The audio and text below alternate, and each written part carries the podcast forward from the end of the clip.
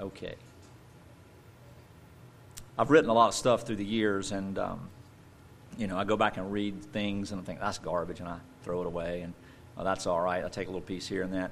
But this time of year, things come back up in my blog and, and stuff, and I start reading articles that I wrote five years ago, 10 years ago, 15 years ago. And there's always a recurring theme in the holidays. And that theme is depression. That theme is blues, lowliness, loneliness. And then there's another part of that theme that comes along with it. It's also a very common thing to receive a lot of calls about domestic problems. When I say domestic, I'm not talking about the GDP or any type of stuff from the State Department. I'm talking about in your house domestic violence, domestic arguments, problems in relationships. And the reason that that happens is because we're together. All these wise PhDs through all the years, and all these psychiatrists and psychologists, and all these people that have all the expertise in these things and done a lot of studies in these things. Like, well, I don't know what's going on in the holidays. There's something that goes on in the brain. I know it's because we're together. We're together. We don't like each other. We're together too much. There's too much time off. We're not busy enough. And the next thing we know, we're at each, at each other's throats. It happens. And so here we are, the church, and we've come back. It's the holiday season. Everything's Christmas. Everything's great. And for some strange reason, there's churches that aren't going to be meeting next week. that's fine. You want a holiday? Great, it's a holiday, but I mean, it's the holiday that supposedly centers on the birth of the God man. And the God man teaches in his word to be together with the saints as a simple foundation of a means of grace to which we find the center of our joy and the utmost promises of God after salvation. Trey has been doing a great job of undergirding for you. And so here we are this morning. We come to assemble together as a family of faith. And beloved, we've all come, as I say many times over, with different attitudes, different mindsets, different problems, different thoughts, different things that are going on in our lives. Some of them good, some of them bad. I've had a particularly better week than I've had in a long, long time. Physically, mentally, emotionally, spiritually, but I'll tell you, there was a time there a uh, week before last where I was two days not picking up Scripture. You ever been two days not picking up Scripture? Driving in the car. Now I'll listen to the Word. Now, you know what? I'll just do a podcast. I'll poison my brain. That'll work. Let's do four hours of some podcasts. About what? Doesn't matter. Could be anything. And at the end of a day without the Word of God, who I really am is very evident. And then day two, what do you do? Like, ah, no sense in going back to it now. I haven't eaten in a day. Why eat now? Doesn't matter. It's just who I am. I'm miserable.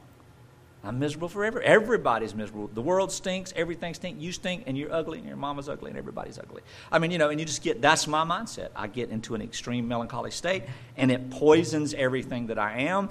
And you know what's crazy? The phone calls, you go, I don't want to talk to that brother. But I got nothing else to do. I'm on the road. Hey, what's happening? Bah humbug. Merry Christmas. I don't want to hear it. That's what I told this guy. Man, I just want to tell you, man, I'm so encouraged. By what? I just, what you posted on Facebook. I'm like, you don't even know why I posted that. That's passive aggressive meanness. You know, not in reality.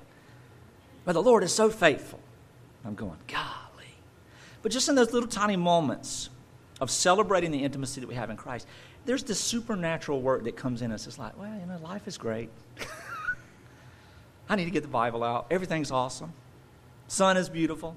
You know, the sun's hot. We hate it. And then the sun is beautiful. It's too hot. Well, now it's cool. It's too cold. It's wet. It's damn. Ah, no, that's a nice, cool, crisp day. We're schizophrenic at heart, depending on the mood that we're in. And, and, and for me, my physical well being is directly tied to my emotional and spiritual state, my mental state. And if I can stay healthy in my body, if I feel rested, if my nutrition's good, man, I feel like amazing. But when those things, and they haven't been, and, uh, and you all have had those same experiences in life, when those things go bad, we have to be extra disciplined. And let me tell you, the foundational discipline of the body of Christ is to be in this service on Sunday morning. Can I use the phrase, come hell or high water? You may not understand that, but you know, hell comes and it's like, oh no, apocalypse, what are we going to do? You know, well, we come to church. High water, we get in the boat. I mean, after Matthew, we didn't have power for four days. We had service in the dark. Some years ago, we were standing here and the power went out. And we just kept on teaching, kept on praying. It's not about the niceties or the environment, it's about what we do as a people. And we're here this morning so that the Word of God can teach me to teach you that we together can do things that God has called us to do because of what we know about who He is and who we are in Him. And so, preaching, exposition, is something that we often use the, the, the, the phrase and the, and, and, the terminology, but we talk about exposition. And it means, you know, just basically exposing and elaborating and illustrating and showing and revealing what is in the text. And we talk about the context of the Bible. So we don't just say, I'm going to take Mark 6 3 and I'm going to preach an entire series on that one verse. You may be able to, but the way we understand what we read in anything written is the context in which it's written. And there are different types of approaching and administering teaching to the church when it comes to preaching exposition, and more importantly, verse by verse exposition.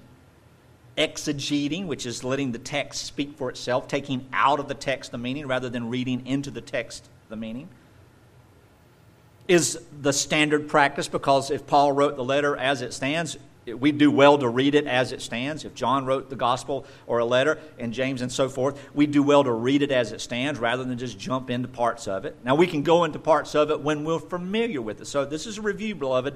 But if we're not familiar with the Bible, then coming out of text and context can be dangerous, even for the preacher, teacher, pastor.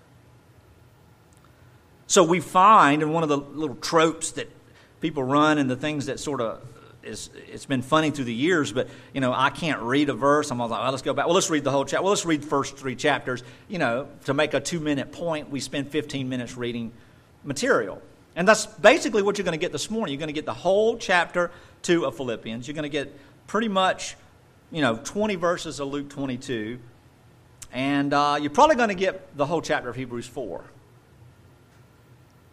And some people would say, well, that's not exposition. It absolutely is exposition. For example, if I want to talk to you about Paul's passion and foundation to understand the sovereignty of God and his power in the gospel, I can take you to Romans 1:16, right?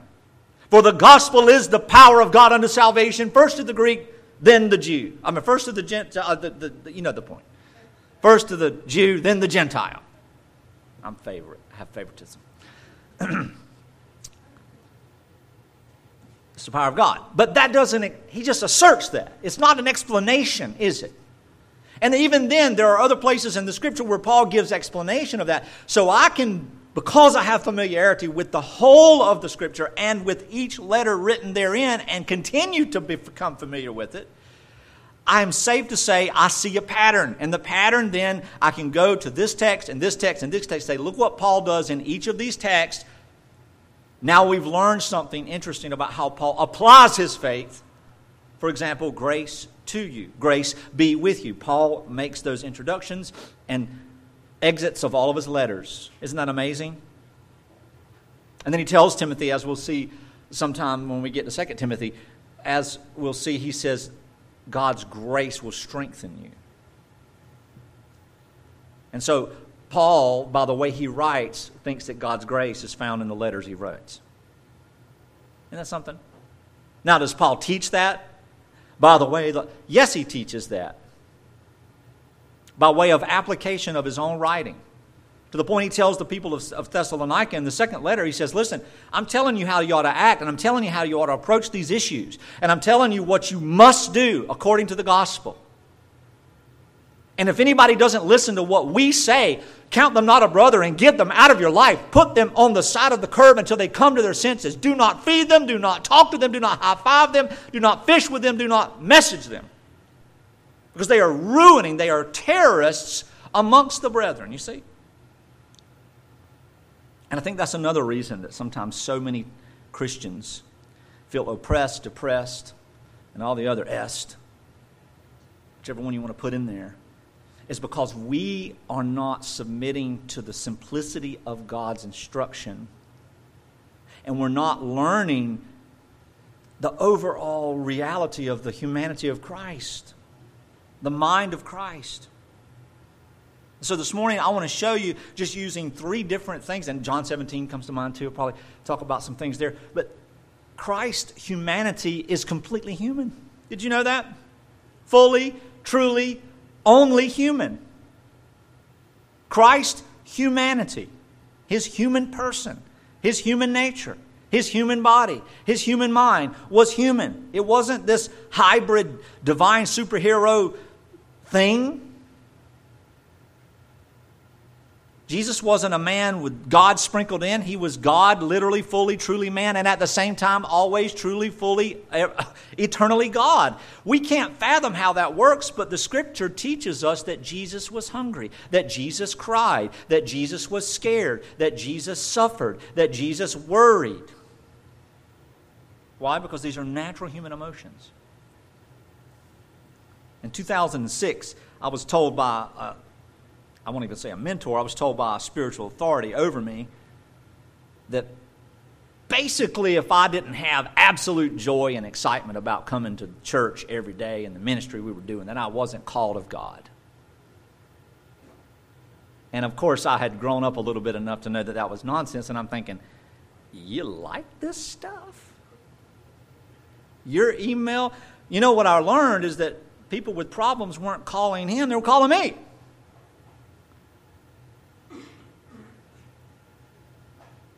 And it was no fault of him, it's just his perspective. But for me, I'm a different type of guy. People come to me with the problems. That's great. Here's a solution Christ is the only joy that we can hold to, that we can sink teeth into, that we can tether ourselves to. And if that isn't your joy, you're going to have a hard time. So, what's the discipline? The discipline is to understand that we're in good company. We're in good company. And the Christian life is not about, woe is me. We're not Eeyores walking around with clouds over us. Clouds are chasing us, clouds are there, but we Eeyore has a reason to be upset because he's got a thundercloud over his butt all the time. And he's purple, gray, or whatever color he is. I mean, I'd be upset too. But how odd would it be if this thundercloud and lightning bolts and he kept getting damp and, and, and struck, would he be joyful? People would say, Eeyore's nuts. Well, beloved, I think that Paul says the same thing. I think the scripture, Dr. Luke says the same thing, doesn't he, in the book of Acts? He talks about how the apostles and they came out of imprisonment and, and, and they were excited to have been whipped, flogged, cat and nine tails, their bodies ripped open for the sake of Christ. Can you believe that we were persecuted for the Lord? I remember when I first learned about fasting in a particular ministry. And they were trying to teach me. I was in college actually. And they're like, "Oh, we're going to fast next year, next month, or whatever. And we're going to fast. We're going to give God this. We're going to give God that. And we're going to, you know." And everybody walked around like, Ugh. And I made a joke. I said, "We need to make T-shirts during this fasting week." It says, "Don't bother me. I'm fasting." That's not the point. To walk around mopey dopey. But we're not supposed to fake like everything's okay either. We're not supposed to put on a happy face. Silliness. Turn to the scripture. Philippians chapter 2. So this week and next week, I'm going to talk about Christ and his humanity, his mind, his mission, and his message. This is all repeat, but I want us to focus on this because a lot of us are like, yep, January, I'm going to make some changes, right? No, you're not. You're going to make some assertions. You're going to make some assertions.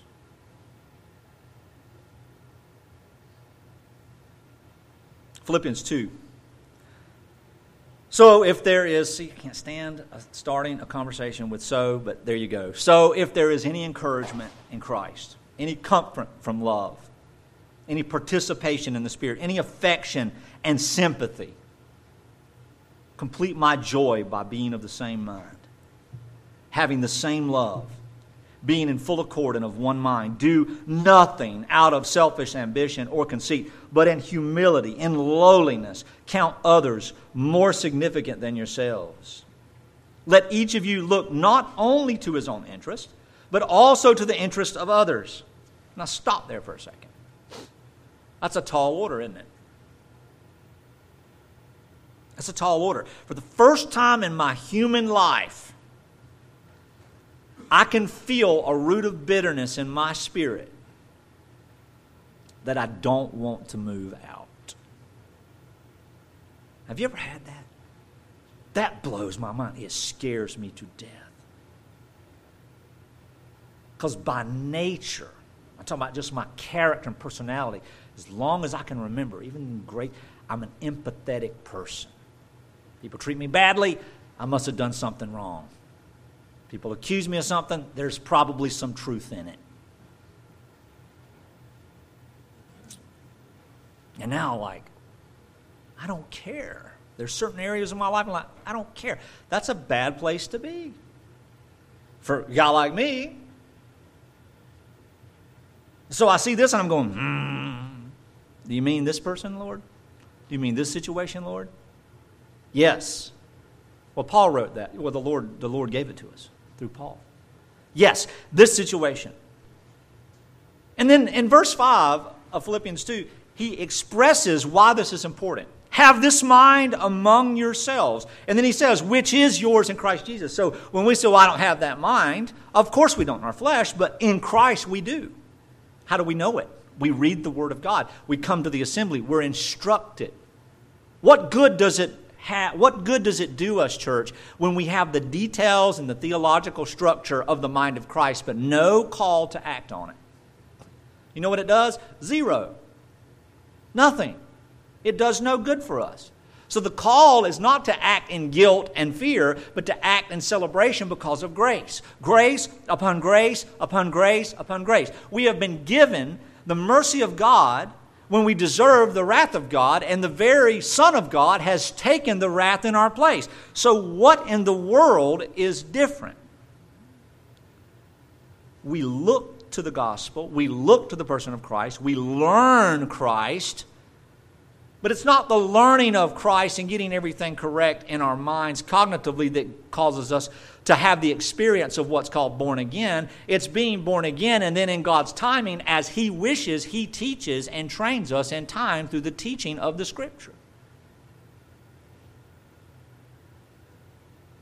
And in the first century, the Scripture was taught very in very small pockets by a very small number of people in comparison to the population. Now, you just do a search on any medium, and, and there's 9 billion, trillion, tillion theologians spouting, spewing, saying things that are not even correct, nor the application, nor are they qualified to speak to the people of Christ. Why do we listen to those who are not qualified that we ourselves are also not testing in real life and intimacy? we love the be a Berean. No, we.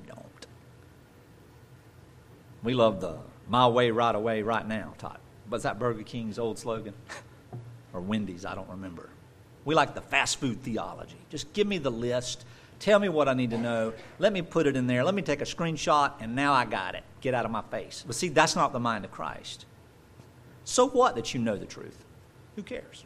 And I'm not saying that in a reality. I'm just saying that, that that's really how the Lord will look at it. There are a lot of, I've had professors through the years brilliant people, could articulate the gospel of grace in ways I never thought possible. The depths of the sacrificial system and the expression of how the gospel and the cross of Christ satisfied all of those requirements, all 619 or 13 or 14, I can't remember now, uh, of all the laws of Moses. And then yet, they didn't trust in any of it. They didn't trust in Christ at all. They did not have a resolve. They trusted in their understanding of these things as their way to eternal life. Because I have discovered, you know what that is? Gnosticism. What is Gnosticism? We find higher knowledge, and higher knowledge makes us better. No, it doesn't. Higher knowledge puffs up. And what does higher knowledge, what does that puffing do?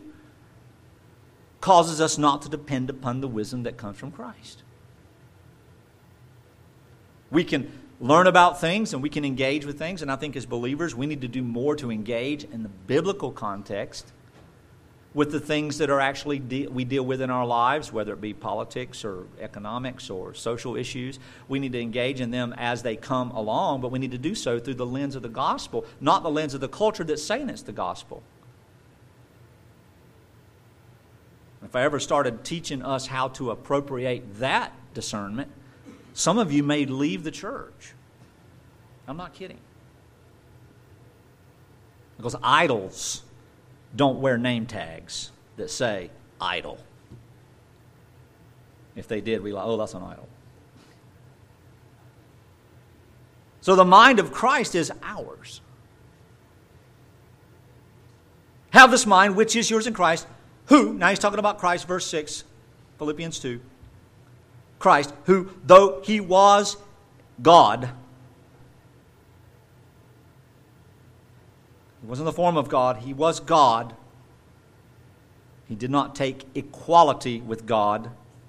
He did not take being God a thing to be grasped, something to push up, something to express. I'm God. That's a, when we lived in the Bay, that, that was a, a common Muslim apologetic against Christianity. Tell me where Jesus ever said he was God. I said, He did better than that. He said, Before Abraham was, I am. He took the name of God alone. And, my, and that's, that's, that's better.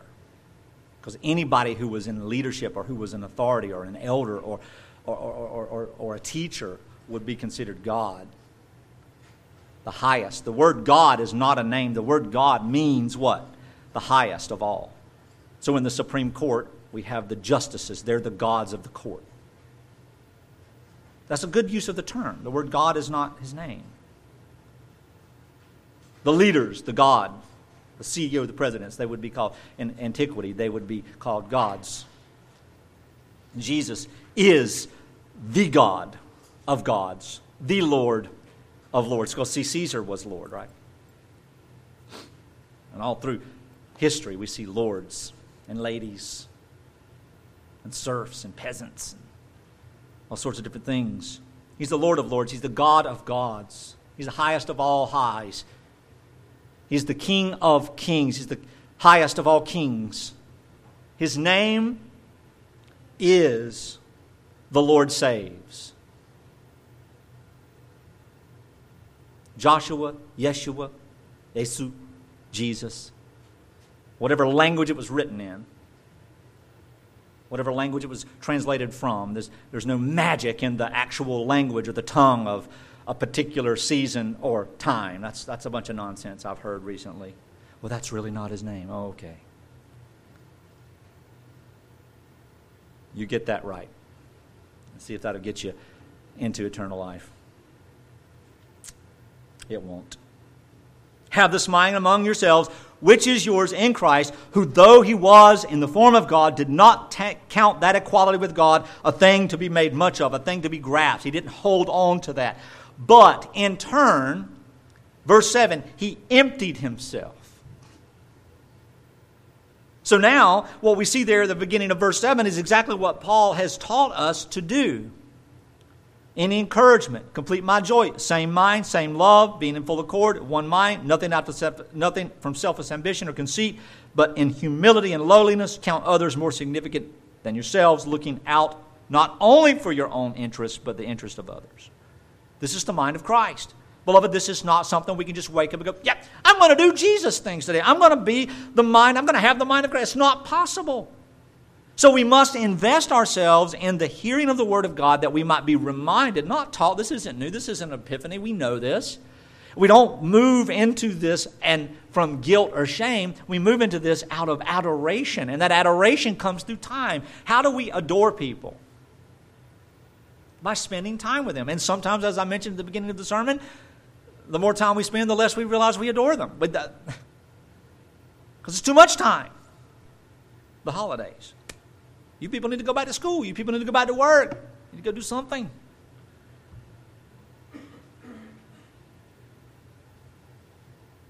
And being found, well, wait a minute. He emptied himself, verse 7, by taking the form of a slave, being born in a human body, being born in the likeness of men. That's what that means. He was born in a human body. God the Son created a human body for himself. That's something else. We're not going to be able to fathom that. We just have to accept it as it's taught.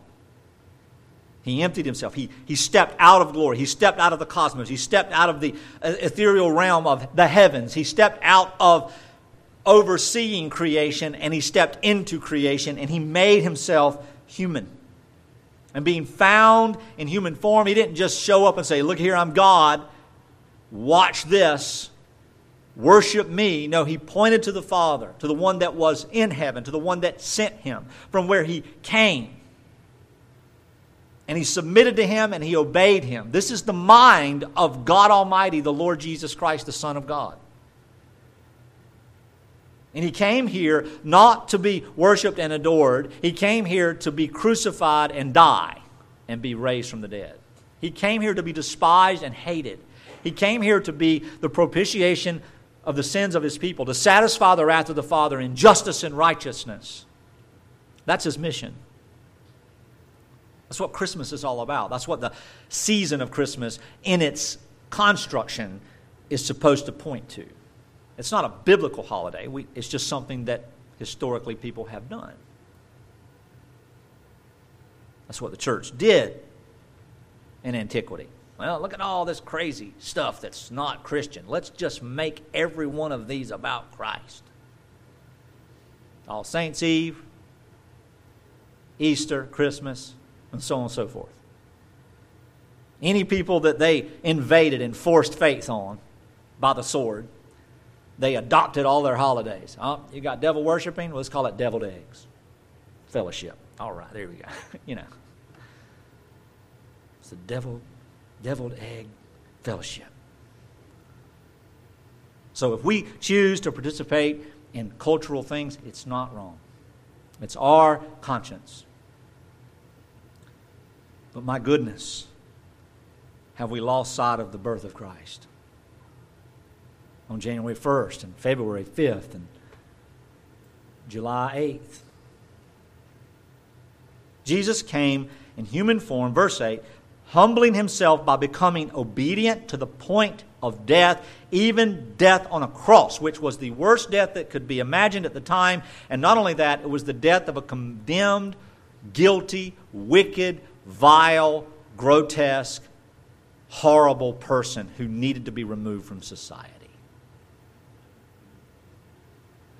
So, the God of the cosmos, the most perfect person to ever walk the earth in human form, submitted to being charged and seen by the masses as the vilest of vile. Therefore, verse 9, God highly exalted him and bestowed upon him the name that is above every name, so that at the name of Jesus every name should bow, every knee should bow in heaven and on earth and under the earth, and every tongue confess that Jesus is Lord to the glory of God the Father. So here's the mind of Christ a lowliness in his humanity. You know what's crazy is that we aren't even like that by nature, are we? as empathetic as I can be, I'm not a lowly person. I care, but I can hurt your feelings. I can get upset. I can push my weight around. I can yell and scream. I can dominate verbally. If I wanted to, I can get physical.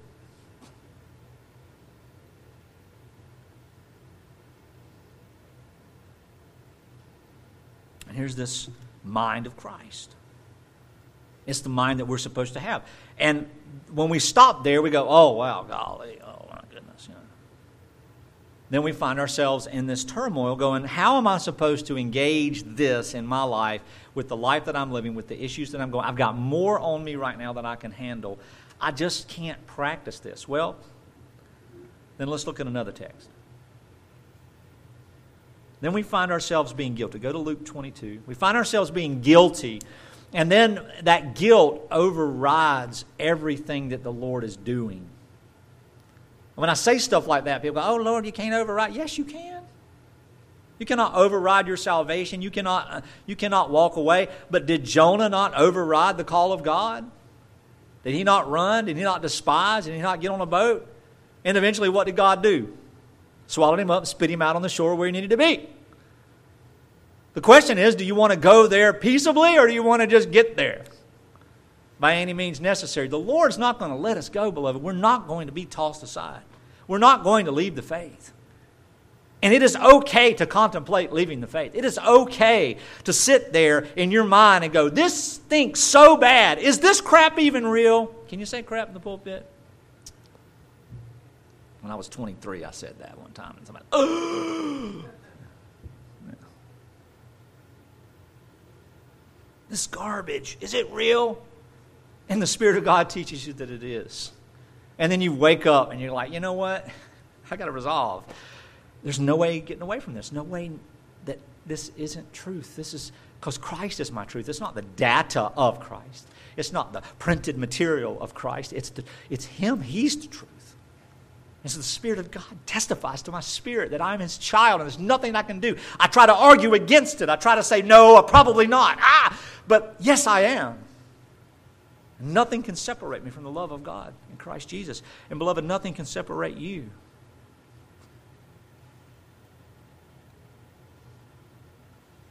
And Jesus has this Last Supper with his disciples. In the Gospel of the Synoptics, that means Matthew, Mark, Luke, those that sort of walk together. And then we got John, which I think is the best. But, you know, it's definitely my favorite because it doesn't make me cry so much. It doesn't just rip my soul out because there's not so much interaction with the Pharisees and the Sadducees. I don't have to see all that damnation and that rebuke and that reprobation preached. I don't like it.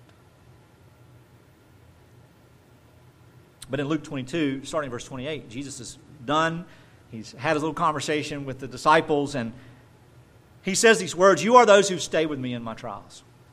Now, think about that. Here's Jesus in his humanity. He's had trial after trial after trial. I mean, understand this. Jesus was born in a stable, Jesus was born in lowliness. The God of the universe, born into the world in humanity. How would the movies do it? It'd be the spectacular. It'd be like Sinai with dancers halftime show. Jets flying over. 25,000 gun salute. Fireworks. Beyonce or Celine Dion or some diva singing some amazing, oh, holy night. You know, that kind of junk. And everybody be like, oh, so powerful. It's called amperage. It's called decibels. It's not the Spirit of God. I promise you. My emotional core is struck when a symphony orchestra is tuning. It's like, oh, why am I crying? I don't know, but that was powerful. That's not emo. It's just like, wow, something that just it triggers some nerves. That's not divine. And here is this birth of Jesus and this nothing, no room for him because that's what the prophets said. Nobody knew. The only people that did know were outcasts from society, were nasty shepherds, stinky herders. And then nobody heard anything from Jesus in the Bible until he was three years old. After that. When the men from the east come following the star by the Spirit of God, don't even know this God, but they're following this God and they go and they bring gifts to this king, and they go and they seek Herod. And Herod, where's this baby? This new king that's born of Israel. I heard nothing about no king. Who are you talking about? Ah, I can't. That cool. That cool. Okay, here we go. You find him so I can thank him for coming, and you can tell me where he's at. We're gonna be like this. See, that's that was Herod's idea, and he was gonna chop his head off. So when these guys got another leading by the Spirit after they found the child, toddler, playing at the feet of his mother in the house and give him gifts, it's like, what in the world? This Jesus, this guy's coming from Asia and bringing all this expensive gifts. What is going on? And you don't hear anything else about Jesus again until he's 12. Because what happens then? Because Herod then says, I tell you what, every child from three to zero dies. Every firstborn male child dies. I'll get him. So God the Spirit sends Joseph, Mary, and whatever other children they have in Jesus to Egypt, and then from there to Nazareth, which nothing royal comes from Nazareth. Or Claxton.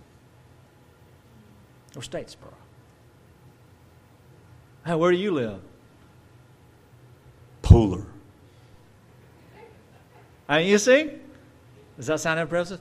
Manhattan. Oh, wow. Yeah. You're a writer? Yeah, yeah, yeah. You're an actor? Hollywood. Los Angeles. Pooler. Pembroke. Nobody wants to talk to you. You can be like on fire, shooting laser beams from your eyeballs. Man, that's great. He must live in Detroit. He must be from Chicago. He must be from, you know, Austin. He must be from Pooler. I mean, you know, Claxton. No, no. It was like, that's not the place. Mistaken. I mean, you literally lose credibility in the world when people find out where you're from. I loved being thought British when I lived on the West Coast. This ain't British. But it sounded British to them because none of them spoke English as a first language. Anyway, so, you know, you from London? Sure. So make you respect me more? Give me some biscuits. No, Jesus was nothing, a nobody from nowhere.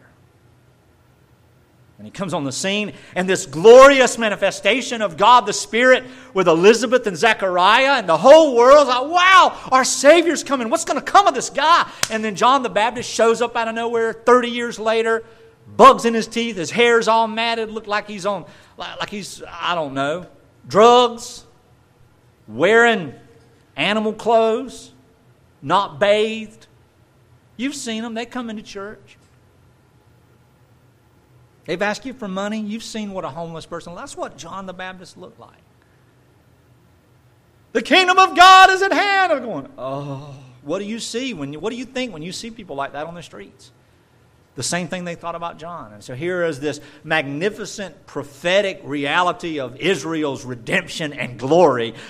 Homeless man with grasshoppers in his mouth. Hey, I'm from Pooler. I mean, you know, nothing wrong with Pooler. It's a very, man, I mean, it's just, it sounds funny. Nobody knows where it is. Savannah? Oh, you know, I know where that is. That's a great little city. Is that when you first tell somebody you live in Effingham County? Well, you don't have to be ugly about it. I mean, Ham County can't be that bad.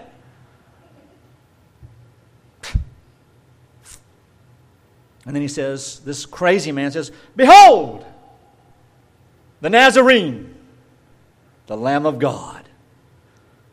Well, isn't this a cocktail of ridiculousness? The whole system of Judaism is going down the toilet. That's what the Pharisees thought.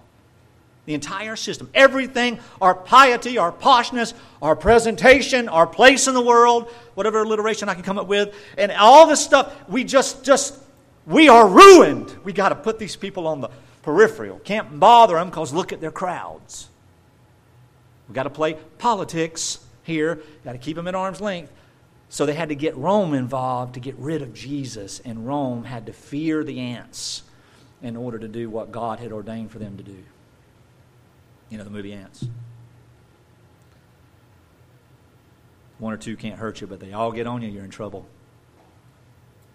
Rome looked at Israel because of their number as a threat if they didn't do what the political heads of the Pharisees wanted. And that was God's design. So here's Jesus now coming into this four year ministry of public teaching, hated and despised. And he's had this supper with these men who have walked with him. Judas has gone to do that which he was intended to do. And Jesus says to them, Luke 22 28, Though you have stayed with me in my trials,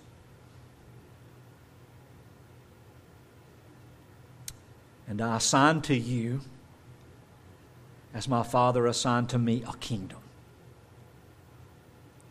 That you may eat and drink at my table in my kingdom and sit on thrones judging the 12 tribes of Israel. Now, that's not a literal sense there, it's an expression of rule and authority by sharing the glory of the rule and authority of God the Son, whom God the Father exalted to be the name above all names because of his submission and lowliness and suffering in this world and his humanity for the sake of God's righteousness. You see how these texts tie together? And then Jesus says to his beloved Peter, Simon, Simon, look here. That's what behold means. Look here. Look at this. See this. Satan demanded to have you that he might sift you like wheat. But I have prayed for you.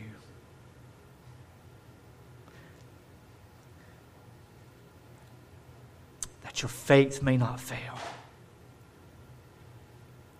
And when you have turned again, Peter's going, Well, strengthen your brothers.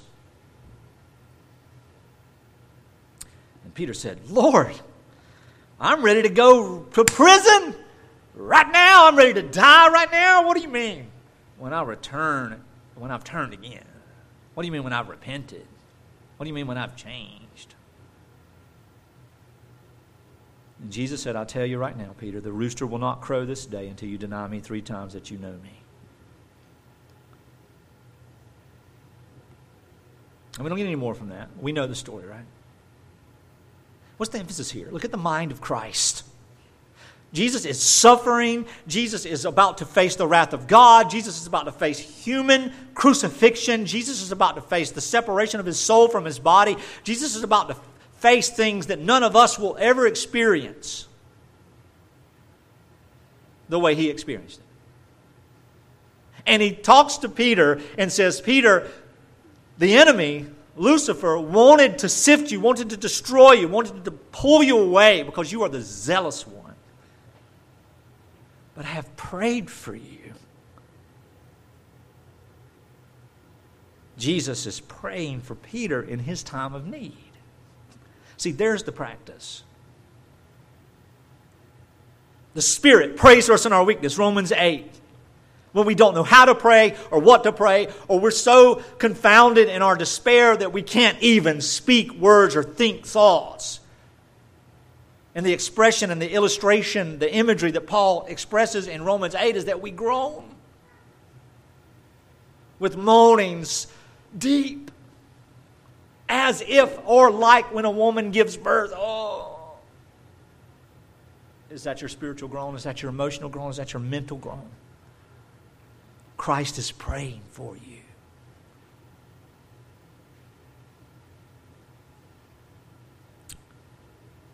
And he says, I sent you out with no money or knapsack or sandals. Did you lack anything? They said, Nothing. He said to them, But now let the one who has money take it and a knapsack, and one who has no sword, they need to, you need to sell your jacket, you need to buy a sword. What's he telling them? Things about to get real bad. You want to talk about thieves and robbers because they had one sword. And he says, well, that's fine. Y'all going to need some swords. And then later he says, we're not going to live by the sword. The sword is for your protection to get from point A to point B. The sword is not for your mission. It's another sermon. The scripture must be fulfilled in me. And he was numbered with the transgressor. He was numbered with the sinners. He was numbered as a worthless, vile criminal. For what is written about me has its fulfillment. And they said, Look, Lord, here are two swords. And he says, That's plenty. So everybody doesn't need a pistol, as long as we got a couple. And then he came out and went, as was his custom, to the Mount of Olives, and his disciples followed him. And he came to the place, and he said to them, He said to them, He was praying for them. He said to them, Pray that you may not enter into temptation. Do we pray that? You know, the Lord taught us in the model prayer. He says, This is the model that we lead me not into temptation.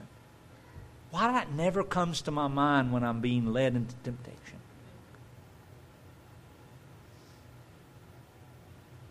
I blame God for it. And then James reminds me God hasn't tempted you, that's your flesh. Something caught the left side of your eye, and you're going, Yeah, I want to get an attitude now. Lord, why'd you make me get an attitude? Why'd you make me feel this way? No, that's me. Pray that you may not enter into temptation. And withdrew from them about a stone's throw and knelt down and prayed, saying, Father, if you're willing, remove this cup from me. Take away this plan. Don't make me go through this. Now, is this something that sounds like somebody who's resolved? Is this the hero of the stories of old? Is this the epic reality of someone who really, really, really is a hero? No. See, we've been lied to, beloved. And I have friends who are in the armed forces, I have friends who are in law enforcement, I have friends who are in the medical field, and I have friends who have perished in all three instances. And I have friends who have survived great things, and they all say the same thing. I was scared to death. I did not want to do this. I did not know what I was going to do. I was wishing there was another way, but I had to do it. I had to go into the fire. I had to go into the wreck. I had to go into the water. I had to go into the battle zone. I had to go into the house. I had to save. It's not weakness to be honest. I don't want to do this. I'm scared to death. This is horrifying. No, God, I don't want this. It's not sinful to be honest with our Father. But yet, culture has taught us the opposite. That sinful thoughts, stinking thinking. You know who tells you that? People who have never had to do anything. Or people who have been programmed to just say that. That's part of the act. That's part of the act that we're taught as pastors in the United States of America. In, in evangelical culture, you got to be strong you can't let people know that you're human. Well, Jesus let us know he was human.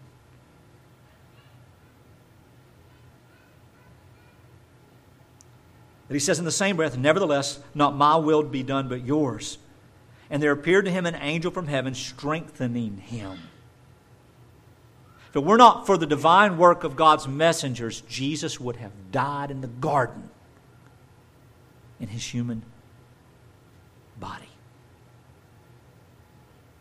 And being in agony, he prayed more earnestly, so much so that his sweat became like great drops of blood falling down to the ground. And when he rose from prayer, he came to his disciples and found them asleep for sorrow. Isn't that what we do? That's what I do. When I'm in pain, let's go sleep. When I'm depressed, it's better to just go to sleep. And he said to them, Why are you sleeping? Rise and pray and of course, we know he goes back in and other accounts, but Judas comes and betrays him with a kiss.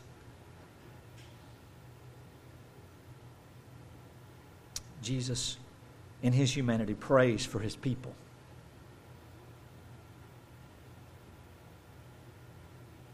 Beloved, it is fitting for us to know the nature of our Lord that we might recognize the same human nature in us and the difference is that in him it was never manifested from sin, nor did it manifest sin.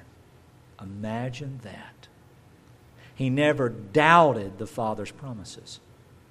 He never worried that he wouldn't come out on the other side. He was fearful of it, and he resolved to know that the Father's promises were secure.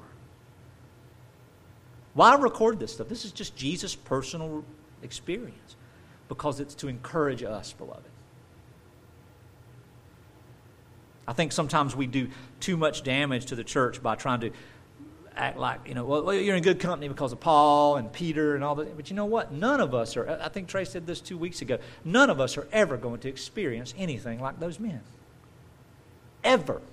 In our lifetime. Now, I say that, and God may tear the band aid off of everything tomorrow when we find ourselves on trains, but I doubt it. It's highly improbable.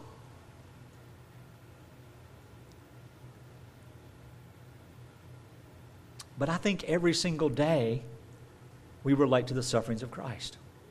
That's what Paul says. I think every single day we have a kinship with the human Lord of ours who prays for us to not lose faith who intercedes on our behalf, that he drives us to the assembly, he drives us to the word, he drives us because, beloved, I don't care what you came in here with today, hearing the word of God, even read to you, is an encouragement to your soul. And there's a supernatural work that happens, and it may not last till 1205, but you got it right now. We don't go chasing that spiritual high. We discipline ourselves to maintain the disciplines that keep us centered and grounded not floating. Suffering is common, suffering is promised. First Peter, I love that. Go, go over there. Go to First Peter. I could have just preached this text this morning. Y'all know this text.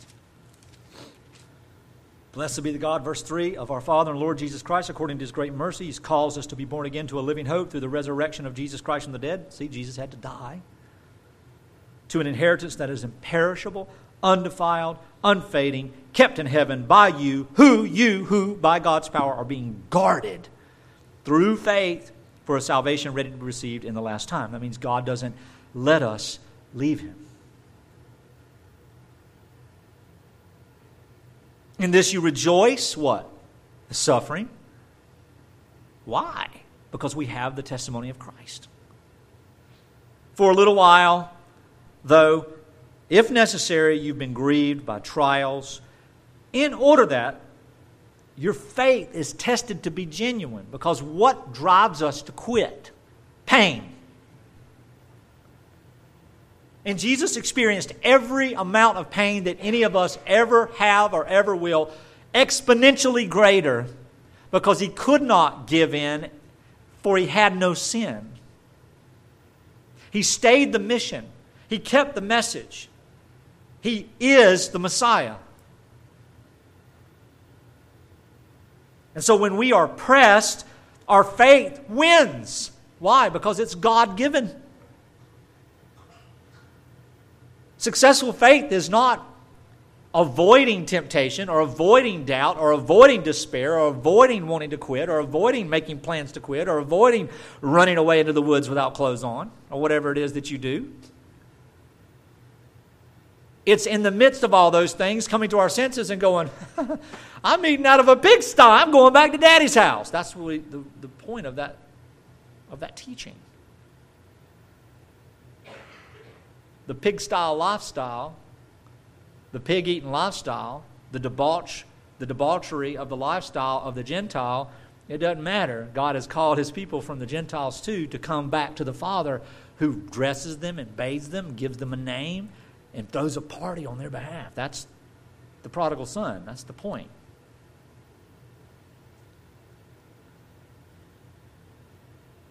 And your faith is more precious than gold, and gold perishes when you burn it hot enough and the outside of that, so that the tested genuineness of your faith may be found to result. What is it to result in? Praise and glory and honor at the revelation of Christ. The reminder of Christ, the waiting for Christ, the hope of Christ, and the day of Christ when we see Him face to face. Though you have not seen Him, you love Him. And then do you not see him now? You believe in him and rejoice with a joy that is inexpressible and filled with glory, obtaining the outcome of your faith the salvation of your souls. I mean, this is beautiful stuff. The promises and the power of Scripture, the prayer, the personal intimacy of the saints together in the assembly, we find that our joy is in Christ alone, and that, and that understanding comes through understanding the human nature of Jesus Christ in its suffering and even in his mind. Because I really think, and you've heard me say this before, I mean, you look, you look at the letter to the Ephesians, you look at Romans, you look at all these instructive teachings, all this instruction. Paul centers on the fact that the way we think and, and, and process things is 90% of the battle. And I'm making the thing, I'm just saying it's a majority of the battle. I don't want to put a percentage on it for some of you technical people. Well, I'm not quite sure how you came to that number. It doesn't matter. I'm just saying it's a large majority of our problems. It's here, it's in my head, it's how I think, it's what I say to myself, it's how I'm approaching the day. it's the attitude, it's the outlook, it's, it's the perspective. Oh, you're teaching psychology. I am not. Psychology, by definition, is the process of how the human mind works, thinks, and does, and deals with ideas in layman's terms. Paul deals with how the human mind thinks concerning the ideas of the world around us and the world we live in and the life that we live, but we filter it through the understanding of the grace of God through the person of Jesus Christ so that our wisdom comes from Christ, 1 Corinthians chapter 1.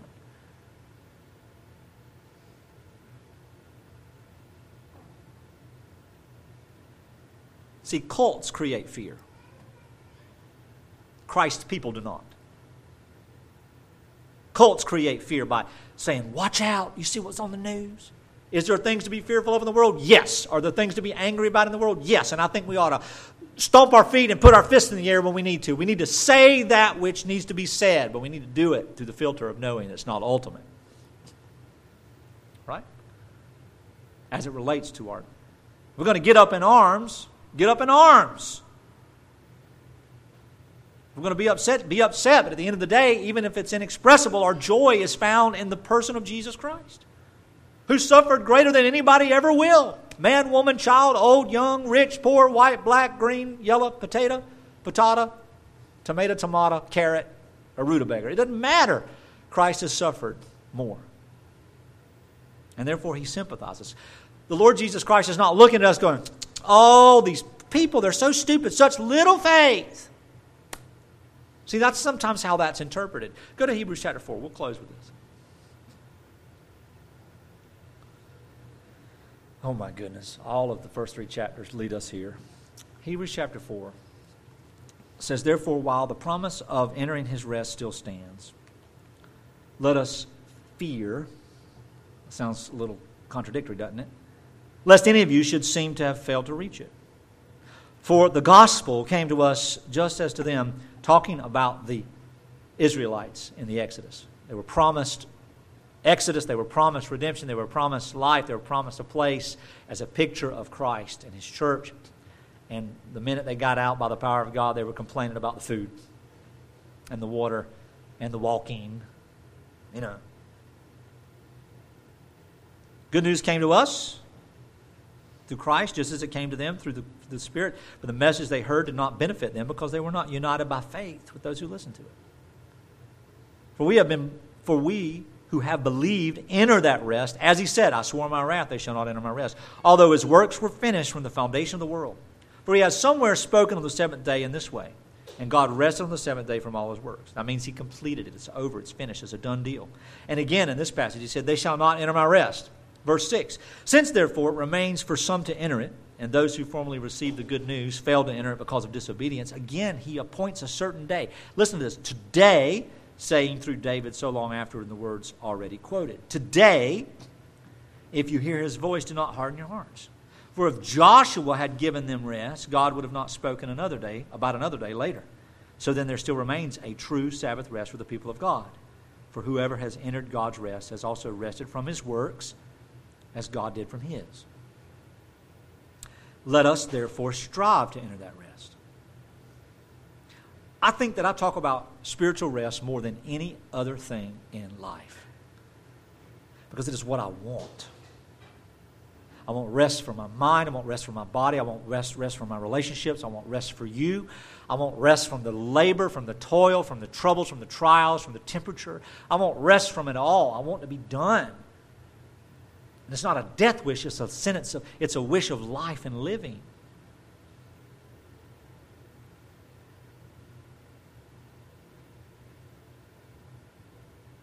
We strive to enter that rest so that no one may fall by the same sort of disobedience. What was that? Unbelief. For the Word of God is living and active, sharper than any two edged sword, piercing to the vision of the soul and the spirit and the joints and marrow, discerning the thoughts and the intentions of the heart. And no creature is hidden from its sight, but all are naked and exposed to the eyes of him who must give an account. I love the fact that Paul writes that in that argument in this way because that is a pretext. Verses 11 and 13 is a pretext a lot of people use to overshadow their boisterous authority in misusing and abusing the Scripture. Well, the Word of God says. You ever heard a person preach that way? Somebody sent me a sermon from like the 1960s, and I listened to it in the audio last week, and the guy was talking like that for 38 minutes. And then God said, and I'm going, what in the world is this guy doing? I sent it to a couple of guys. I said, who is that? I can't. And it was nonsense. It was hatred. It was scare tactics. It was hell and this and that, and you're all going to burn. You're ignoring the Word of God, and you're reading books about witches, and you're doing this and all that kind of stuff. And I'm going, what is this, a parody? These girls wearing them skinny hose and high heels, and I'm like, are you kidding? This is what God was talking about. Grace be with you. Wear a sack. I mean, you know, No. And I'm not saying we shouldn't contemplate how we look, but who cares? To quote a heretic, if my God isn't bigger than a tube of lipstick, I'd like to find another one.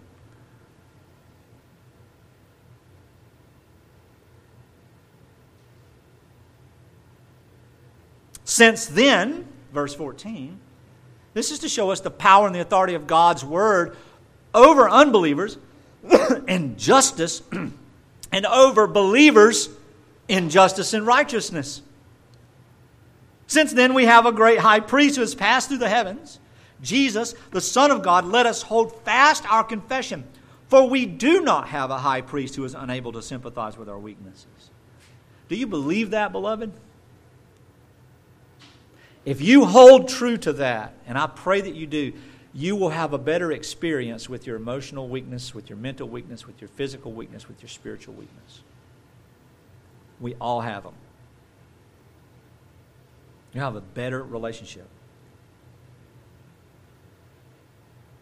But we have a high priest, Jesus Christ, who in every respect, listen to this, has been tempted as we are, yet without sin. I've already said this. I'm just proving it to you now. Let us then, with confidence, draw near to the throne of grace that we may, oh, that we may receive mercy and find grace to help in the time of need. How many illustrations have I done over the last few years about that? We find ourselves weak, we find ourselves broken, we find ourselves sinful, we find ourselves angry, we find ourselves self absorbed, we find ourselves in all this mess we feel as though we can't approach Christ or grace or the Word or the people of God because we've done a really good job, people of God, through the history of the church of making people feel really bad about being human. And we've mocked it and we've ridiculed it and we've made them feel bad about themselves to the point that I don't know what's right or wrong anymore about what to say about anything.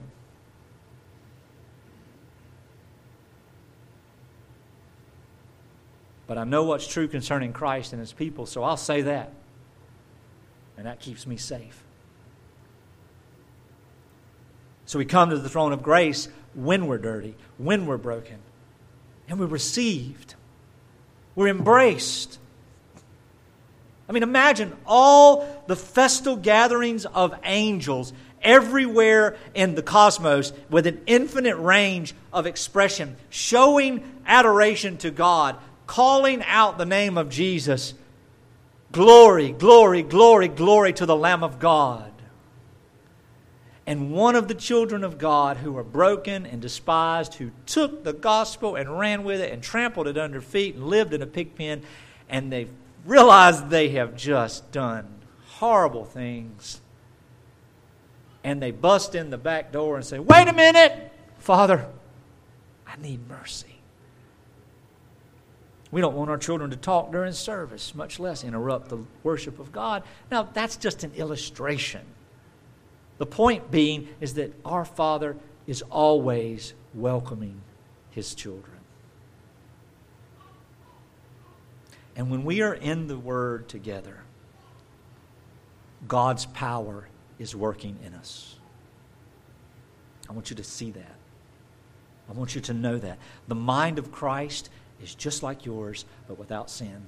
Without sin. And if he suffered, if he worried, if he feared, then we will too. And it proves our humanity. And it proves his humanity. And the resolve that he had to be obedient unto death on the cross proves his righteousness and his death on the cross and resurrection from the dead proves our righteousness, which is alien to us because it's his on our account. Rejoice in that, beloved, and rest completely. Pray for one another and engage in any way possible to encourage our family to be together on the Lord's day. Let's pray. We thank you, Lord, for the foundation of our hope. Jesus Christ the righteous. Lord, knowing that there is not a disease or disaster or anything else that could take place in our life that can take us away from you, even though we feel so far away, it is because the nature of our own sinfulness, the nature of our brokenness, the nature of our fallenness, not because we are engaging in rebellion, but it's just who we are. It's what we are. We can do nothing else. So we thank you for teaching us through the Scripture, for encouraging us through one another. Help us to be encouragers and listeners, to have empathy for one another rather than just trying to change each other, to trust in your work and your timing.